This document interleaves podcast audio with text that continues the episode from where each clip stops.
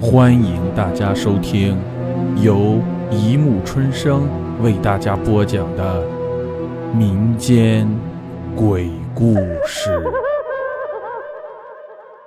第三百八十三集《鬼上身四》。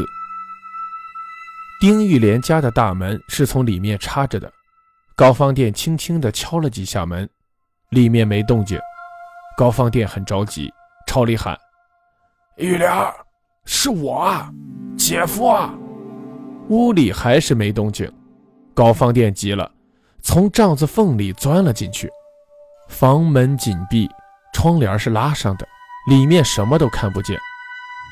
高方店敲了敲窗户，低声说：“玉莲，是我呀，我是老高，开开门，让我进去，我有话要对你说。”屋里沉默了好久，突然传出低低的哭泣声。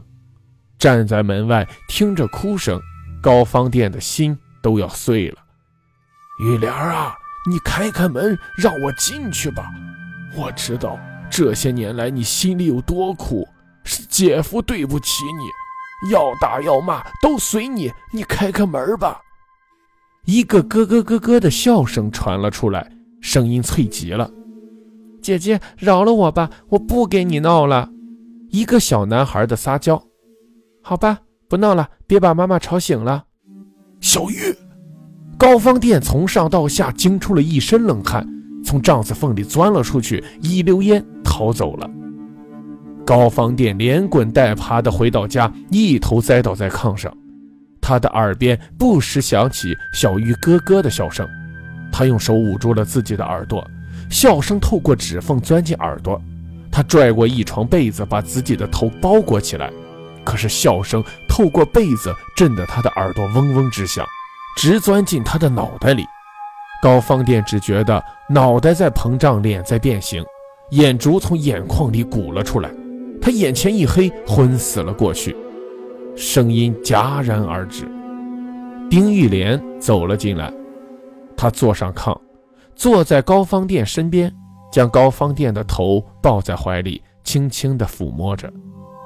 高方店睁开了眼睛，看见丁玉莲坐在身边，他一把抓住了丁玉莲的手。玉莲，我……他哽住了，泪水涌了出来。我悔呀，玉莲，原谅我吧，好不好？你后悔什么？你做了什么？你没做错。我一个农村女人不值得你牺牲的。说这话的时候，一丝冷笑掠过了丁玉莲的嘴角，随即就消失了。他将食指按在高方店的唇上，说：“姐夫，什么都别说，我们见一次面多不容易啊！一刻千金，来吧，姐夫。”丁玉莲的唇吻在了高方店的唇上，一双手在高方店身上抚摸着。高方店只觉得热血沸腾，他伸出胳膊揽住了丁玉莲。二儿子高天是省城一所医院的外科医生，生活条件很优越，也是一个少有的孝子。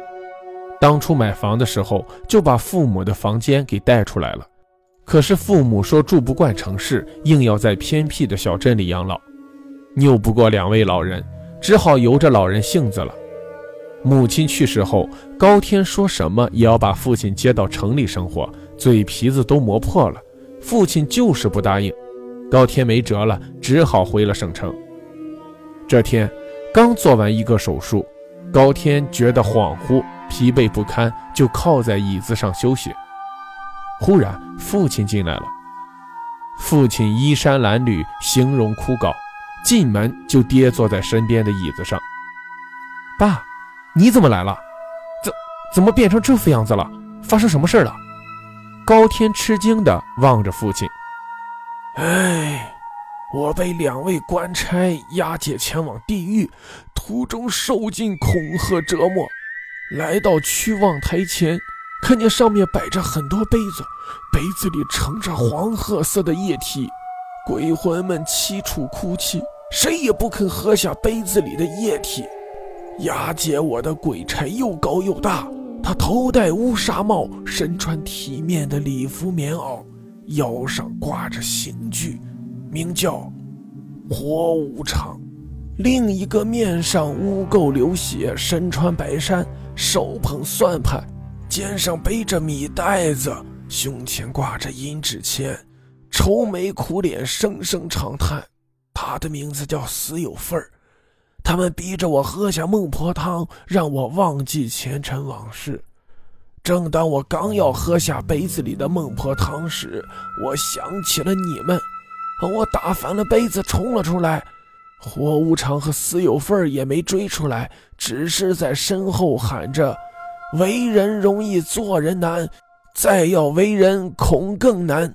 天天受尽淫邪苦，日日惊惧寝难安。”我一路颠沛到这里，儿子，爸爸就为了看你们一眼。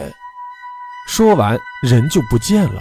高天揉了揉眼睛，面前的椅子上空无一人，根本没有父亲的影子。爸爸恐怕要出事了，不祥的感觉笼罩了高天的心。他立刻给当警察的哥哥打电话，把刚才的事讲给哥哥。与此同时，哥哥高月也见到了父亲。情形说的和高天一模一样，哥俩二话没说，开着车向家奔去。好在老家离省城也就三个小时的路程，说这话也就到了。到家正好是下午三点，哥俩走进院子里，房门紧锁，趴在窗户里往里看，里面的情形把哥俩惊呆了。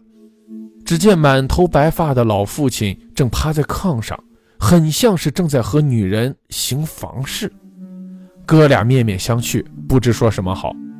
几分钟过去了，哥俩再偷偷往里看，老父亲依然没有停下来的意思。两人来到车上，忽然想起那四句话：“为人容易做人难，再要为人恐更难。天天受尽淫邪苦，日日惊惧寝难安。”不好，父亲被什么附身了！哥俩跳下车。撞开房门，冲了进去。儿子的突然出现惊醒了老父亲，他瘫倒在炕上，昏了过去。高天立刻对父亲施救。近半年的时间没见过父亲，父亲好像变了个人似的，头发胡子乱蓬蓬的，胳膊和腿瘦得就像枯槁。老父亲慢慢的睁开眼睛，看清是儿子在身边时，从他浑浊的眼睛里流下了两行清泪。爸爸。高月握着父亲的手，哽咽的说不出话来。这个铁一样的男人，此时像个小女孩般呜咽着。高方殿神志已经清醒了，闭着眼睛不说话。他张不开嘴。自己这大半辈子最看重的就是名誉，总是教导儿子做一个清清白白的人。如今俩儿子都是品学兼优，家庭和睦，事业顺利，可自己，唉，不能说，绝对不能说。不能在儿子心中毁了做父亲的形象，反正自己也没几天活头，还是把这个秘密带到坟墓里去吧。想到这里，高方殿勉强坐了起来。你们怎么回来了？啊，可别耽误工作。他佯装轻松地问儿子们：“爸爸，有什么事你就告诉我们，我们是你的儿子，不能眼睁睁看着您遭罪而不管不顾。说出来，咱们一起合计。”不是说打虎亲兄弟，上阵父子兵吗？相信儿子，没有过不去的火焰山。高月耐心地开导父亲：“哎，没有什么事儿，你们不要瞎操心了，早点回去吧，别耽误工作。”高方殿低声说：“爸爸。”高天情绪烦躁起来，他说：“你这个样子，我们怎么安心工作？明天早上跟我们一起走，我不会再由着你留在这里了。”告诉过你们了。别管我，我要留在这里赎罪呀！我有罪呀！高方殿突然神色大变，变成了一个女人的声音。三十多年前，我和高方殿一见钟情，他信誓旦旦发誓要关心照顾我一辈子，没想到才半年功夫就置我于不顾。为了顾及他的面子，在我破碎的心上又划了一刀。他想走，哼！欠我的还清了再走，哥俩只觉得毛骨悚然，冷汗直流。高天镇静了片刻，他厉声说道：“你是谁？现身说话，不必借人之口，有胆现出原形。”善有善报，恶有恶报，莫言不报，时辰未到。哈哈哈哈！笑声穿过窗户消失了，高方店又恢复了原来的模样，就好像刚才什么都没有发生过，表情木讷。好了，故事播讲完了，欢迎大家评论、转发、关注，谢谢收听。